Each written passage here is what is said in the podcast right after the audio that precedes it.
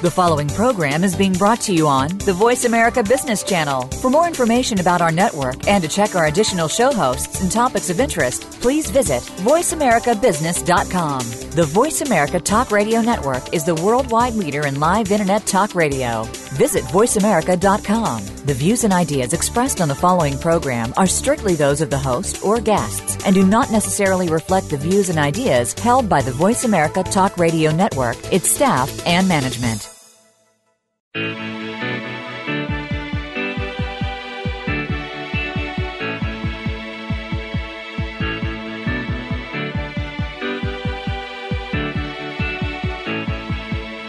This hour of the Costa Report is brought to you by Dole Food Company, the world's leading producer and distributor of fresh fruits and vegetables.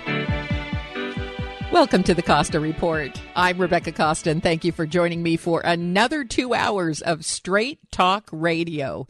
I want to welcome members of the U.S. military who are serving in remote locations and are joining us over the internet today, and also new listeners joining us in San Francisco, Miami, Chicago, Atlanta, Boston, Denver, New York City, and from coast to coast, including new friends in Hawaii and Alaska. Thank you for your emails, your cards, letters, and your kind words of encouragement, and most of all, for allowing us to be part of your news week. In just a moment, we're going to take a break from politics and business to talk about a growing problem in our country, and that is the subject of opioid addiction. According to the National Institute of Health, we have a crisis on our hands. The American Society of Addiction Medicine claims that drug overdoses are now the leading cause of accidental death in America. Approximately 2 million individuals have become addicted to opioid pain relievers prescribed by their doctors and the number of overdoses from these prescriptions has quadrupled since 1999. In just a moment, the president and CEO of Braeburn Pharmaceuticals, Behshad Sheldon, will be joining us to help us understand what's behind this runaway addiction and what is needed to stop the spread. But before Miss Sheldon joins us, as is my custom each week, let me tell you a little about her background. Behshad Sheldon earned her degree in neuroscience from the University of Rochester and has more than 27 years of experience in the pharmaceutical industry. Prior to becoming the current CEO and president of Braeburn Pharmaceuticals, Sheldon spent 10 years at Otsuka America Pharmaceuticals as their vice president of patient and branding strategy and also as vice president of global marketing. Before accepting the post with Otsuka, Sheldon was the senior director of global marketing at Bristol Myers Squibb and was responsible for managing new drug successes at Smith SmithKline Beecham. She has been a director at Cerecor since 2014 and is presently the founding member of the Female Opioid Addiction Research and Clinical Experts Organization, uh, an organization called FORCE. It's my pleasure to welcome to the Costa Report Miss Behshad Sheldon. Thank you for joining us today, Miss Sheldon. Thank you so much for having me. If it's all right with you, I, I, want to throw out a few more statistics for our listeners today. I recently read that every day, at least 50 people die from prescription drug painkillers in the U.S., and that over 260 million prescriptions for painkillers are written each year, almost enough for every adult to have a bottle of pills. So let me ask you this what's driving this surge in pain medication? Well, a few years back, um, pain was added um, as a fifth vital statistic to be measured by um, all kind of quality organizations, and that was um, driven by the fact that you know a lot of people were um, reporting that their pain was not controlled adequately when they went to the hospital and they had serious situations. So things kind of um, as as turn, you know tends to happen, uh, the pendulum swung from not treating pain adequately to this um, overuse of opioids for you know, people will report going to the dentist and getting their wisdom teeth taken out and coming home with uh, a, a 30 count bottle of, of hydrocodone or um, having uh, some other small procedure done and ending up with uh, prescription opioids. And because there is a genetic predisposition, um, exposure and the environmental factors can uh, lead to uh, a significant number of patients becoming um, addicted. Um, addiction in general, and opioid addiction, is a disease. It is a brain disorder, as has been defined by the National Institutes of Drug Abuse and in the NIH, and um, there is just growing evidence that um, there is a connection to your genetic makeup, just like there is for high cholesterol or diabetes or many other chronic diseases. Now, some studies indicate the problem with prescription painkiller addiction is higher in certain areas, such as the South and the Northeast. Is that true? Uh, there does seem to be a line um, down the Appalachian Mountains so it does start kind of in in um, in the uh, northeast, but it just goes down uh, across the mountain line. And uh, I don't know that there's a really good explanation as to why that is. How about specific age groups or a prevalence amongst men versus women? Yeah, I'm, I'm sad to report that women are catching up. It, this used to be a more prevalent condition in men versus women, but the latest reports are showing that uh, it is becoming more prevalent among women um, as well. Um, and uh, you know, sort of the the classic um, profile is a middle-aged white man at this point. And and why is that? Is there an explanation for why middle-aged white men are more prevalent in terms of addiction to opioid uh, prescription drugs? I don't think there's any good data, um, or and other than that, it would be speculation. Mm-hmm.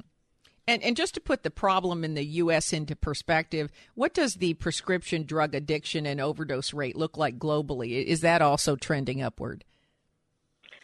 Certainly things are trending upward much more uh, with heroin and other illicit opioids. But as you mentioned earlier, we consume um, a considerable portion of the world's opioids, 80%. And um, obviously, that results in um, significantly higher exposure to opioids, and then people who are predisposed to this uh, disease are more likely to um, come down with it. But it is a growing problem globally. It's just that we are um, ahead, uh, which is, of course, a bad thing in this case. If it's genetically based, is there any evidence that certain uh, races or certain genetic backgrounds would be less predisposed to addiction? I think that's under study right now, mm-hmm. and it's not. Um, it, it's certainly possible that the data will eventually bear that out. Right now, we're kind of in the uh, earlier stages of the research, and um, some you know genetic markers have been identified. Uh, I don't think we're far enough yet to say um, what races or age groups, et cetera, are predisposed. Certainly, young minds are also very well, very much predisposed to any substance use.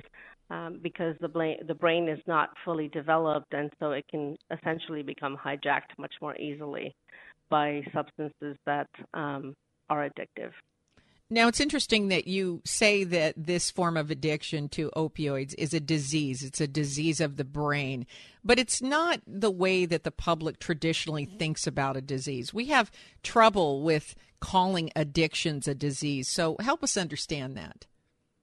Yeah, you're absolutely right. We do seem as a society and uh, as general public to have trouble with that. Um, but in fact, um, uh, addiction is not a moral failing. Uh, it is not a choice.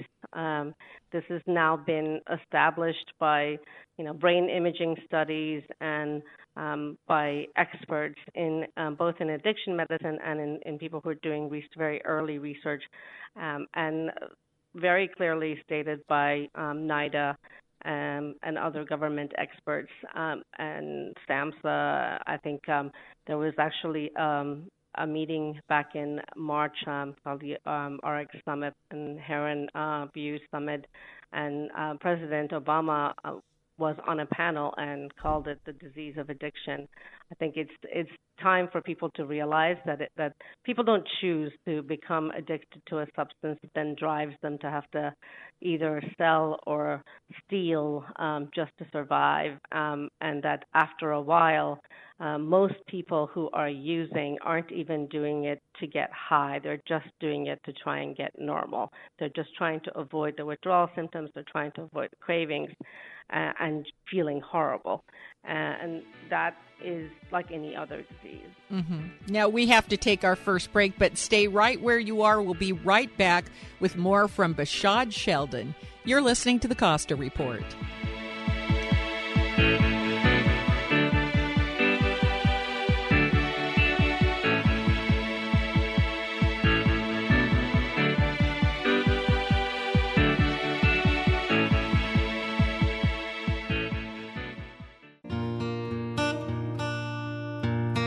Biodiversity is the very fabric of our lives. It is everything around us, all of nature, but human impact is diminishing biodiversity at an alarming rate. And because of that, the intricate web of biodiversity is unraveling in ways we don't fully understand, and our world is becoming less resilient. That's why we are biodiversity advocates. We're the E.O. Wilson Biodiversity Foundation.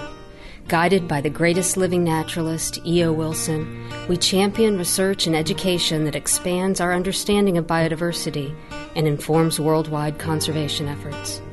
The E.O. Wilson Biodiversity Foundation is building a movement of environmental stewards like you who share our sense of responsibility for the living world that is our home. Join us in our quest to protect biodiversity, the fabric of our lives. Visit eowilsonfoundation.org.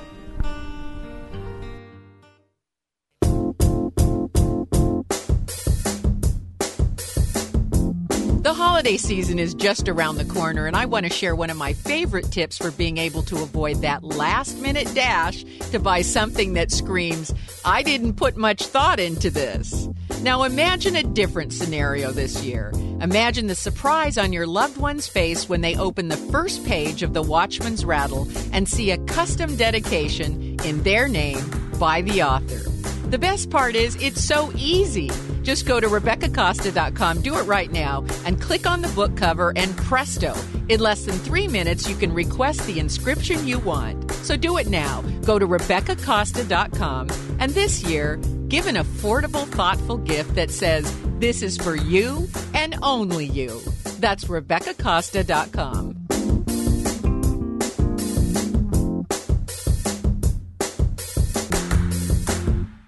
Hi, registered pharmacist Ben Fuchs here. I've been studying healthy bodies for 35 years, and what I've got to tell you may shock and surprise you, but if you listen up, it may change your life. One of the more significant aspects of prescription drug toxicity involves the depletion of nutritional elements that fuel the detoxification system. Like all other processes in the body, detoxification requires nutrients. The B vitamins, vitamin C, magnesium, copper, and zinc are particularly important for detoxification to proceed, and the more detox chemistry is required, the more the system is going to be burning through nutritional raw materials. In other words, in the presence of excessive medication which the body must process as toxins, toxins, the detox machinery can become like a metaphorical sinkhole, diverting and draining key nutrients, keeping them from participating in the many other biochemical reactions that are responsible for maintaining the health and integrity of the human body. Vitamins, minerals, amino acids, fatty acids are not only key detox players, but they're also important molecules involved in providing cells with energy, protection, and as mechanical raw materials for building structural components of cells and tissues. The more drugs we take and the more they accumulate in the body, body, the more essential nutrients will be diverted to detoxification and away from vital biochemical reactions that are important for health and longevity. If these nutrients are not replaced via diet and supplementation, they can become depleted, and not only will purification and elimination of poisons be compromised, but so will the thousands of other biochemical reactions that likewise are dependent on the presence of these critically important biochemicals. Pharmacist Ben here, urging you to go to kscohealth.com to order Beyond Tangy Tangerine, the Healthy Start Pack, and other nutrients nutritional supplements that I personally use and recommend. You can purchase these premium quality products at wholesale prices online at kscohealth.com. That's kscohealth.com. I'm the pharmacist that believes that staying healthy and strong is not only about medicine, it's about giving your body the raw materials it needs to do its work. Go to kscohealth.com. Make sure you check out the cool videos too at kscohealth.com.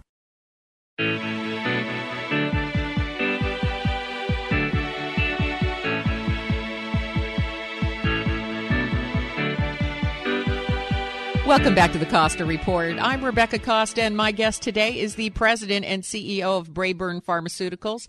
And we've been talking about opi- opioid prescriptions, uh, addictions, uh, overdoses, which are rising at an alarming rate. And before we went to break, you were explaining that addictions such as prescription painkiller addictions uh, are a disease, which we now have physiological evidence that uh, the brain compels and commands a person to continue to service the body with drugs, and when they don't, uh, administers a lot of negative effects, such as withdrawal symptoms, pain, uh, cravings, um, those kinds of things. So uh, it's it's it's a downward spiral. Um, let's talk about why these opioid drugs are so addictive. Uh, tell us in layman's terms how they work and how they are different from other kinds of addictions, like alcohol, for example? The brain has um, a system of sort of checks and balances to, from an evolutionary standpoint, keep you well. And so there is a receptor called the mu receptor um, that, uh, once activated, will serve to make a person feel better. So, um, you know, if you hit your toe and you, you, you take some medicine, um, it leads to the internal systems of the body allowing the brain to modulate the pain effects and get you to feel better. Um, the opioid um, products uh, actually bind very tightly to this receptor and they fully activate them to the point where they're releasing a good amount of um, dopamine, which is basically the the human the internal feel good um, uh, and feel good um, you know um, device for the body is the release of dopamine. And um, when the brain gets used to this um, it just wants more and more which is called tolerance. And when tolerance builds after a while, it's not really uh, it releasing enough dopamine to make you feel so much better. It it just notices that there's less when you don't have the um, when you don't have the um, effects of the of the exogenous opiates that you're taking. But internally, if somebody who runs a lot gets this endorphin high, it's because the body's internal endorphins go up to the mu receptor and bind to it. Mm-hmm. Now, what about these reports that addicts of prescription painkillers often turn to heroin because they can get the same effect for much cheaper and they don't need a prescription? We've heard quite a bit that the, there's an increase in the number of um, heroin users um, because patients, uh, once they've become addicted to um, opioids, find it more and more difficult to get the prescription opioids, and it is in fact cheaper and often easier to get heroin on the street um, than it is to try and doctor shop or try and get it from um, someplace else, including on the street, of course, uh, diverted opioids. Um, unfortunately, what's really scary is um, that the heroin out there is now becoming tainted with fentanyl, which is the most potent opioid, and so you have seen an even greater increase in the number of deaths from um, opioid related overdoses to the point where every day 78 people will die from an opioid uh, related overdose, uh, whether it's uh, prescriptions or heroin. Now, there's a new statistic that's out that four out of five heroin addicts start out on an opioid based prescription. Yes, unfortunately, um, that has um, certainly uh, been uh, a growing concern. People start out innocently with a sports injury or uh, a small procedure that leads them to getting um, prescription, and um, then they continue. Um, before they know it, they've um, um, become addicted, and therefore, um, after they can't get it the, through the, the normal channels, then they turn to the street either for acquiring uh, diverted uh, prescription pills or to get heroin. Now, earlier you mentioned that 80% of the world's opioids are consumed by the U.S. Did you mean uh, 80% of the prescribed opioid medications? Yes, 80% of the prescribed. Prescribed, yeah. I just wanted to clarify that. I, I, had a little email here and they said, I think she meant prescribed. And I thought, yeah, well, I got that, but you never can tell. This is radio. So, so all we have to parse our words kind of carefully. Now, uh, now that we, we have a, a much better understanding how, how prevalent and dangerous and easy addiction to prescription painkillers are. Let's talk about some new ways to stop this trend. For example, uh, several companies like Mitchell International are using predictive analytics, uh, scoring algorithms to try to predict a patient's risk of opioid drug dependency before the first prescription is even written. Uh, what what do you make of that? I think it would be fantastic if we can have uh, reliable predictive uh, methods um, to um, to determine a priori whether somebody is going to be at risk, at higher risk or not. Because the fact is that there are many, many patients with pain who need opioids, and you can't cut everyone off because you know that there's going to be 10 or 15 percent who will become addicted, and at the same time you have to protect the people who are at risk. But there are alternatives to opioids that might be less prone to addiction. Is that right? Oh, of course. The um, WHO um, pyramid of pain management actually says that you should start with, uh, of course, you start with aspirin and Tylenol, and then you move up to nonsteroidals. Then you can go to more powerful nonsteroidals. You can rotate nonsteroidals. You can change doses. Uh, you can mix, you know, nonsteroidals and aspirin, and so there's there's certainly different modalities. There there are, uh, you know, uh, even things um, that involve um, psychosocial support, you know, stress management and resiliency kinds of training. Uh, there's physiotherapy. There are lidocaine patches. There are many, many different ways that you can try to manage pain. But there are instances, there are circumstances when those things are no longer adequate, and so patients who actually have a need for those um, should should not suffer because um, of the risk that does exist. So, should we assume that when an opioid is prescribed to a patient, that the doctor and the patient have worked their way up that pyramid? Uh, that that's how it's supposed to be, um, and uh, you know every patient should should first make sure that they're you know the the first thing they get is not um, an opioid, and every doctor should of course start where um, uh, the the guidelines say they should start and be very careful. And and there's a difference between treatment of acute conditions for um, uh, for pain uh, with an opioid and, and then using them chronically. And that's been the basis of the, the latest uh, CDC guideline that uh, talks about the fact that after a few months, you really, at that point, you're probably um, op- opioid dependent. And, and if you have a patient in that situation, then you should look to treating the opioid dependence, which may or may not then become an addiction um, with with medications that are approved for it, um, such as buprenorphine. But given the number of prescriptions being written, which are overwhelming, we can assume that not all doctors are working their patients systematically up that painkiller pyramid that you mentioned. We have to take a, another commercial break, but stay tuned. We'll be back after these important messages. You're listening to the Costa Report.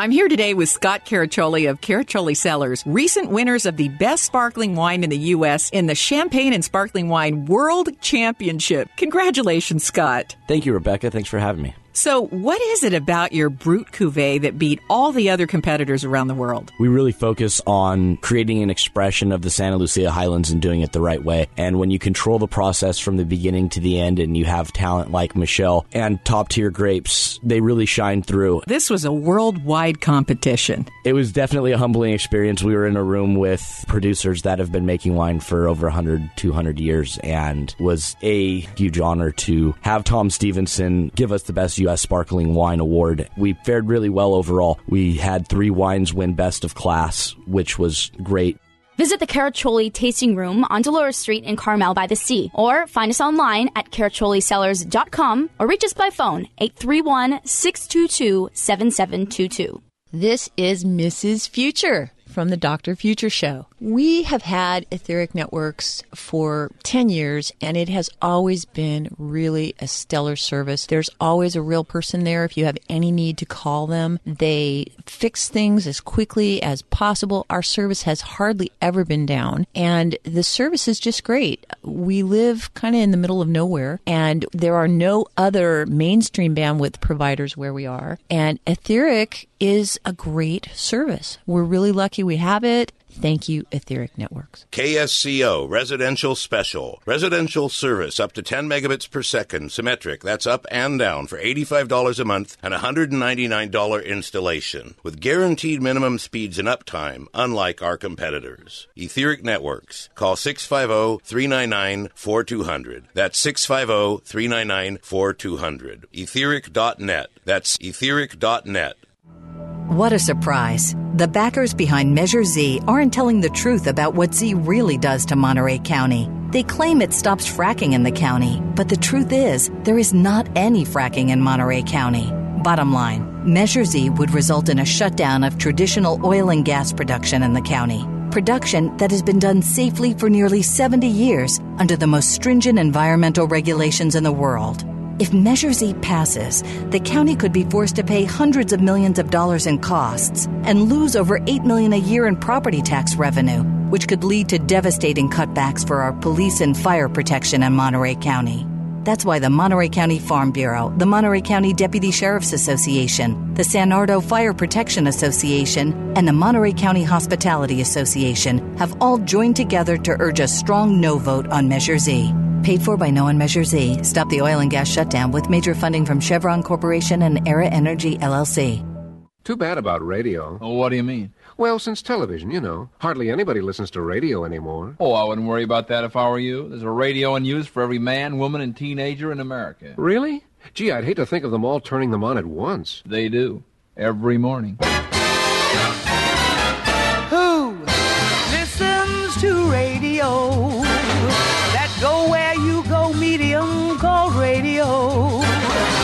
With you every night through the long commute commuter fight. And in the morning with your toast and mama lady oh Who listens to radio? No matter if it's summer, winter, spring, or fall. Who listens to radio?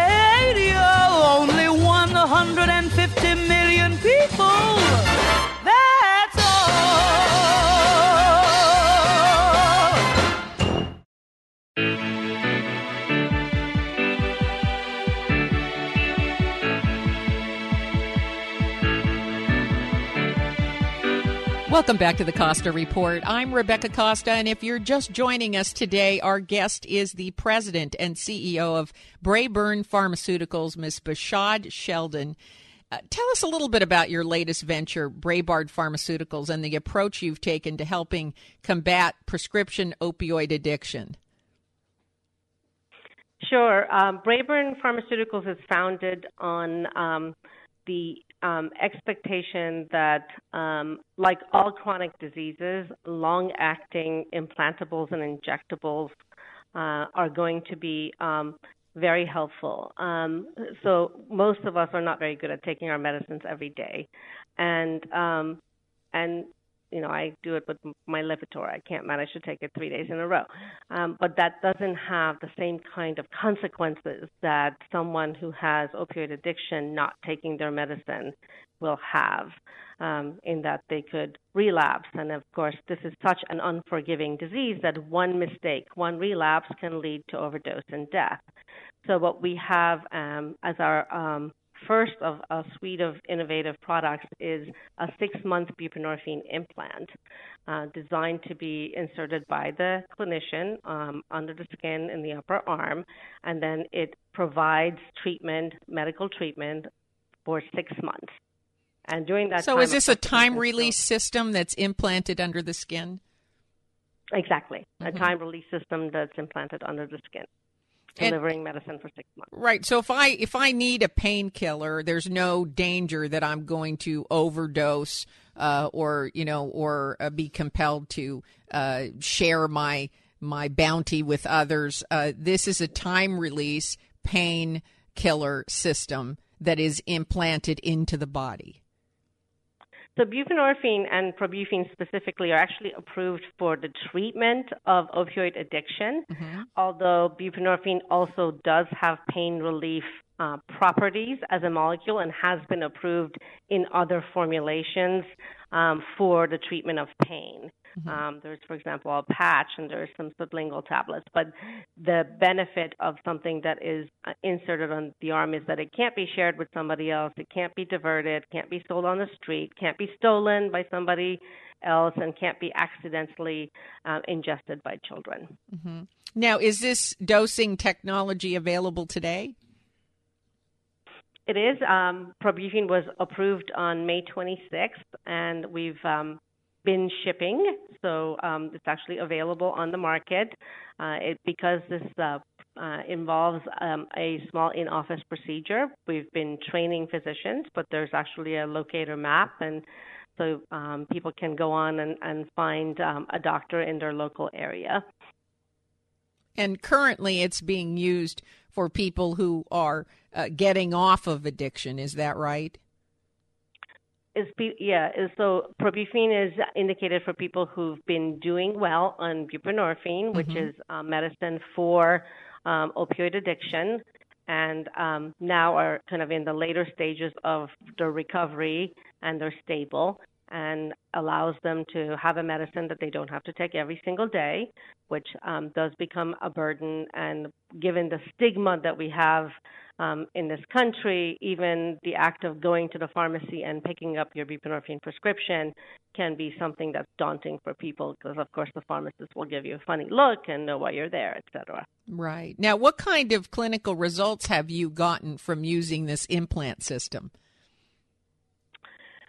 The study, the pivotal study that led to the uh, approval of Probuphine was actually just published in JAMA on July 19th, uh, just the Journal of American Medical Association, and it showed that over a six-month period, patients who were on uh, this this was a study that compared uh, the six-month implant with taking the medicine on a daily basis sublingually, uh, and it, it, showed that um, 85% of the patients in the Probuphine arm uh, were opioid free throughout the six month period.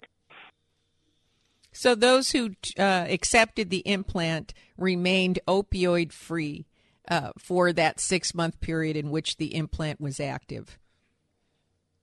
The the vast majority did. Yeah, eighty five percent. That's a huge number. Yeah. Right. So you must have been very it, excited about that that trial. We we were very excited that um, what's been known and for which there's been quite a bit of medicine, which is uh, quite a bit of evidence, sorry, that um, buprenorphine is a medicine that works and that should be used in the treatment on a regular basis. Um, this is data that um, really um, helped increase that knowledge and um, added to the, the, clinical community's knowledge about buprenorphine. Mm-hmm. But as I understand it, uh, there are other uses for this technology in terms of uh, assisting in opioid addiction as well. Is that right? We're also looking at um, different kinds of delivery mechanisms so that we have a weekly and a monthly injectable buprenorphine. Mm-hmm. Um, and that will help ultimately to treat people from you know the very early stages where they need to come to the doctor more often and they're seen on a weekly basis they would get the subcutaneous injections and then they could move and graduate to a monthly uh, injection and then ultimately to the six month implant when they are further down the recovery path yeah what's been the biggest obstacle to getting physicians to uh, agree to use uh, implants Right now, we're in the process of not only training physicians, but working with insurance companies to make sure that there's coverage. Um, as with all, uh, and this is, you know, part of part of the problem we're trying to solve in general in treatment of opioid addiction. No matter how we got here, we now have, you know, two and a half million people who um, are dependent on opioids, and we need to treat them. And the systems to pay for treatment are, are not perfect. There's prior authorization required for pretty much every kind of um, of treatment modality for um, for for opioid addiction, and um, so it's going to take some time for. While most insurance uh, companies have been very receptive to the idea of a, a buprenorphine six month implant that can't be diverted and abused itself, um, there still is a process and it takes time. Um, so that's that's part of the issue. Uh, right now, is the implant covered by most insurance policies, or is that something you're having to work out with the insurance companies? Right now, most of the insurance companies are working on their coverage policies, but the, in the meanwhile, both commercial and Medicare and Medicaid um, payers will um, look at each case individually, and the more cases they get, the more they will be um, instigated to um, put out their coverage policies more quickly. So far, we've had um, no denials uh, in these kind of one on one medical necessity kinds of calls to insurance companies. Uh, and we've even had some um, some uh, providers that have said that they will cover without any kind of prior authorization, which is great. Um, there's there's a number of um, national insurance companies that are very progressive and understand that a disease needs to be treated with medicine, and they understand the cost to society of not treating something like opioid addiction. And you know, I, I, have to say that I think that your strategy is very commendable. You're dealing with the two and a half million people that are, uh, you know, on pain opioid based painkillers. Uh, but over time, you would think that you'll migrate toward implants that uh, release the painkillers themselves since the abuse seems to happen as soon as a prescription is made. I mean, we're talking about four out of five heroin addicts starting with a prescription opioid uh, medication. Uh, so, you know, it, it, seems like if we could have some kind of implanted release system for the painkiller itself, that maybe we can head off the problem before it becomes a problem. So it, this definitely would, would make a lot of sense. And with buprenorphine, um, it is actually possible, and we are investigating um, all of our different buprenorphine for, formulations for the treatment of pain as well. Yep. Um, so we're, we're looking forward to completing those trials and bringing something to market that can't be abused or um, or even overdosed on because of the ceiling effect that buprenorphine has. Terrific. We have to take our last break. When we come back, we'll find out what the healthcare industry and government must do to address the growing problem of addiction. You're listening to the Costa Report. Big data is changing the way organizations work. From data driven marketing and ad targeting to the connected car, big data is fueling product innovation and new revenue opportunities.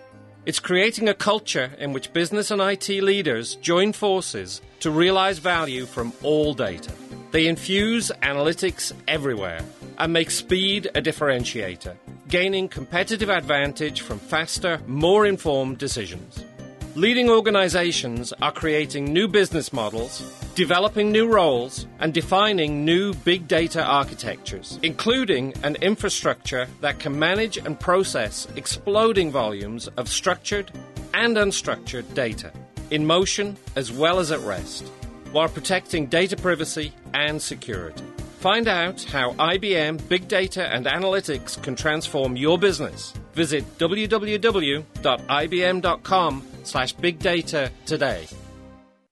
In the opening of All Quiet on the Western Front, Erich Maria Remarque wrote, This book is to be neither an accusation nor a confession, and least of all, an adventure, for death is not an adventure to those who stand face to face with it. It will simply try to tell of a generation of men who, even though they may have escaped its shells, were destroyed by the war. Today, Project Healing Waters offers men and women that have escaped the shells of war the opportunity to heal by teaching our returning veterans to fly fish in some of the most beautiful, tranquil rivers in our country. These natural surroundings have the ability to restore the human spirit, and with your help, Project Healing Waters is able to reach out to thousands of our men and women in the military every year. For information on how you can help, go to projecthealingwaters.org. Please give and give generously to those who have put their lives on the line for you. That's projecthealingwaters.org. Help those who have escaped the shells of war and need your help to come all the way back. It's always open house at the Mike Young Real Estate Hour, and you are always invited to walk right in and join the discussion. Hello, I am Mike Young, and I love talking real estate with all the experts and with you. So get a jump on the real estate weekend every Friday, 7 p.m. on the Mike Young Real Estate Hour, right here on Listen and Be Heard Radio KSCO. The Mike Young Real Estate Hour is brought to you by Thunderbird Real Estate, Real People Selling Real Estate, by Rick Williams at American Pacific Mortgage, and by Steve Manville at Farmers Insurance. Friday at 7. See you then. Care from the Heart is a dedicated and professional home healthcare agency that's been serving families in the Tri County Monterey Bay area for over 18 years. We help our clients and their families handle health challenges with determination, love, and humor. When you work with Care from the Heart, we provide assistance with the utmost respect. Your team will consist of nurses, case managers, and home care specialists who will listen, and you will design a flexible program to fit your specific needs, either short term or long term. You might need help with medication, personal hygiene, meal preparation, transportation, companionship, household chores, or pet care. We can even help you with the dreaded insurance paperwork. If the time has come when you must step into the role of caregiver for a family member, naturally you'll have questions and concerns. Care from the Heart offers classes that provide specific information and skills you'll need to become the positive and supportive influence your family member deserves. And we protect against caregiver burnout by offering periodic respite care for you. Whatever your individual situation, now or in the future, help is available. For a complimentary consultation, call us at 831 476 8316. We can come to you, or you are welcome to visit our office in Santa Cruz near Dominican Hospital. Our website is carefromtheheart.net.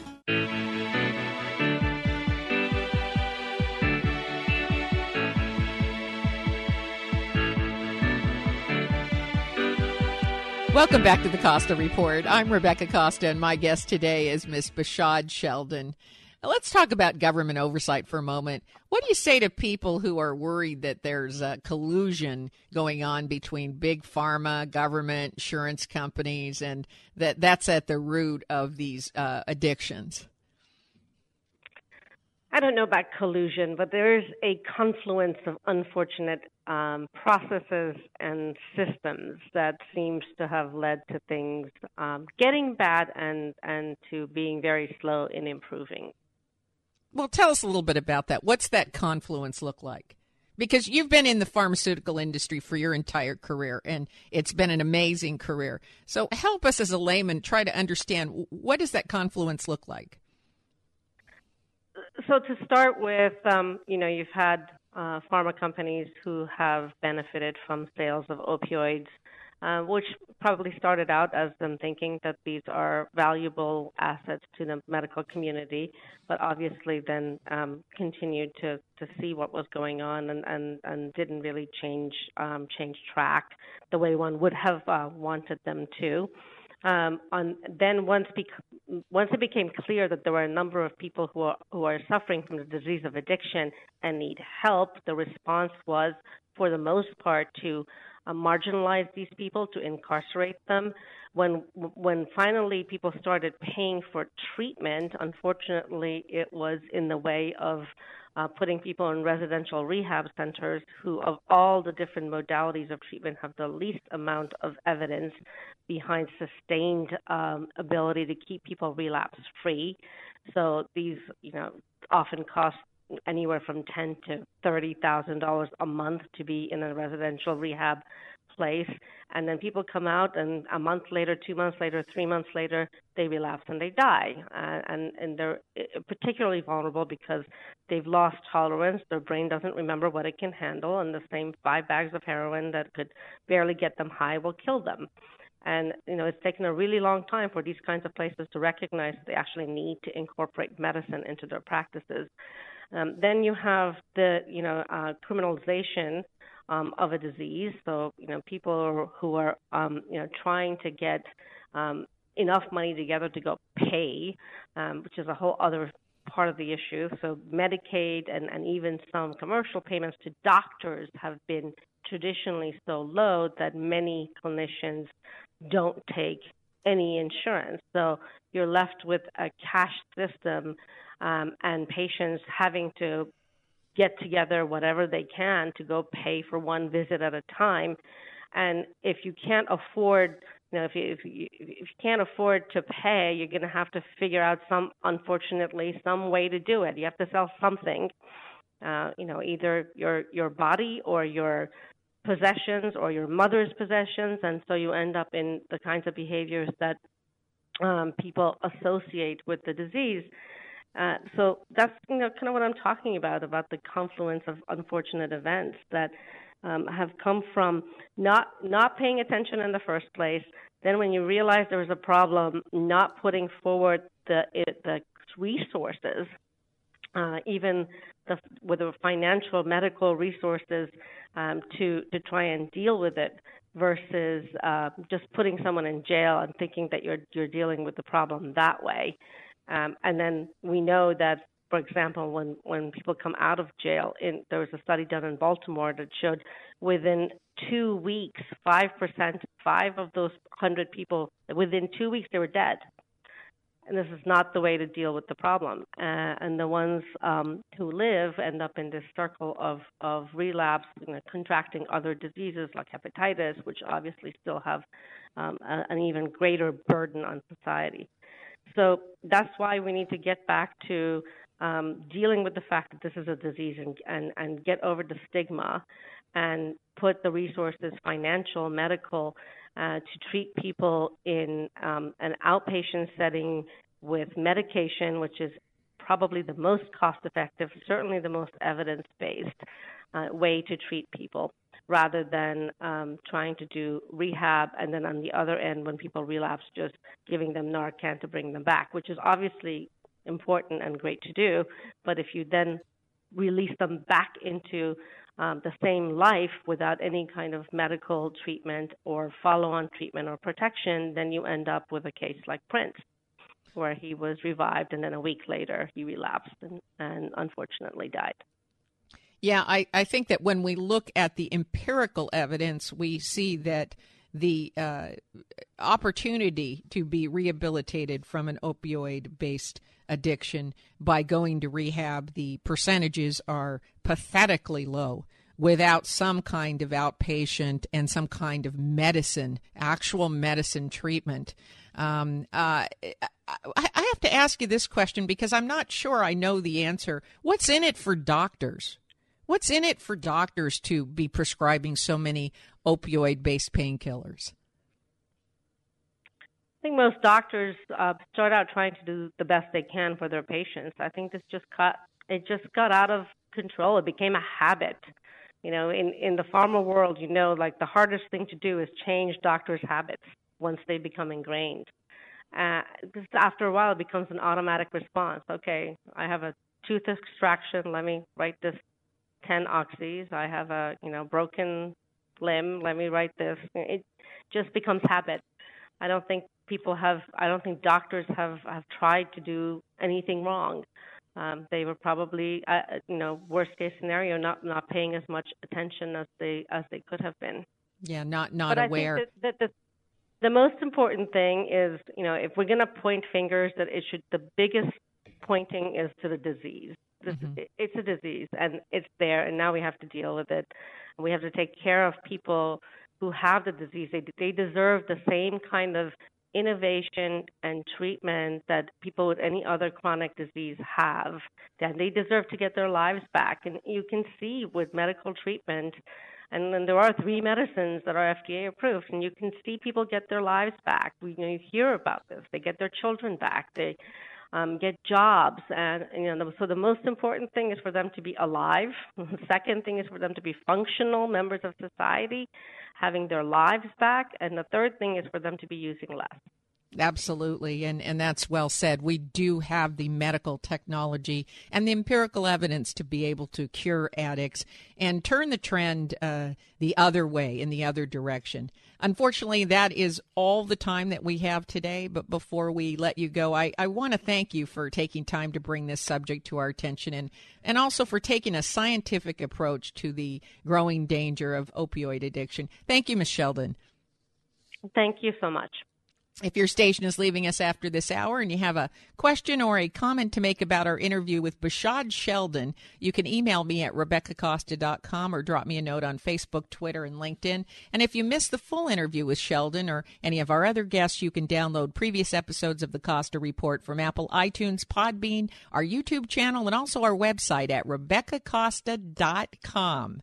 And while you're at our website, be sure to check out our audio blog and the videos that we've got posted, as well as the contact page where you can leave your comments about today's program or anything else that you've got on your mind. That's also where you can order your copy of my book, The Watchman's Rattle, a book that explains for the first time why it's become so difficult to separate facts from opinions and hearsay and how history demonstrates that when this occurs, collapse is not far behind, folks.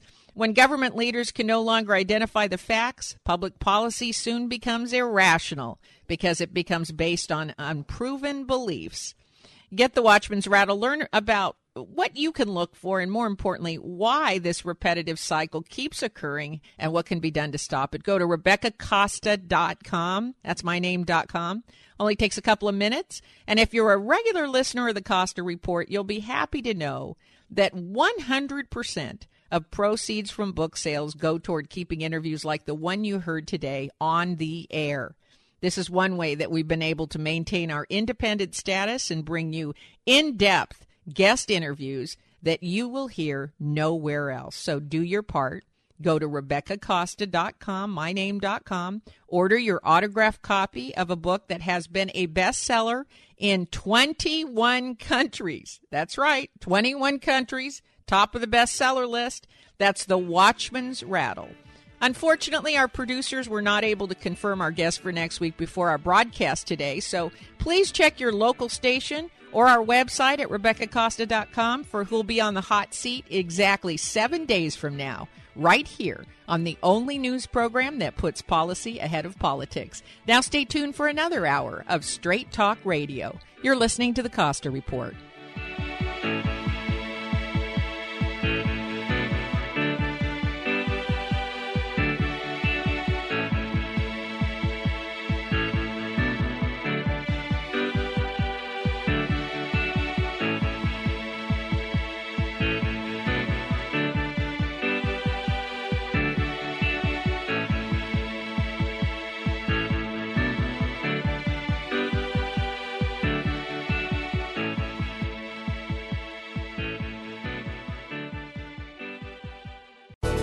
Thanks again for listening to the preceding program brought to you on the Voice America Business Channel. For more information about our network and to check out additional show hosts and topics of interest, please visit voiceamericabusiness.com. The Voice America Talk Radio Network is the worldwide leader in live Internet talk radio. Visit voiceamerica.com. The views and ideas expressed on the preceding program are strictly those of the host or guests and do not necessarily reflect the views and ideas held by the Voice America Talk Radio Network, its staff, and management.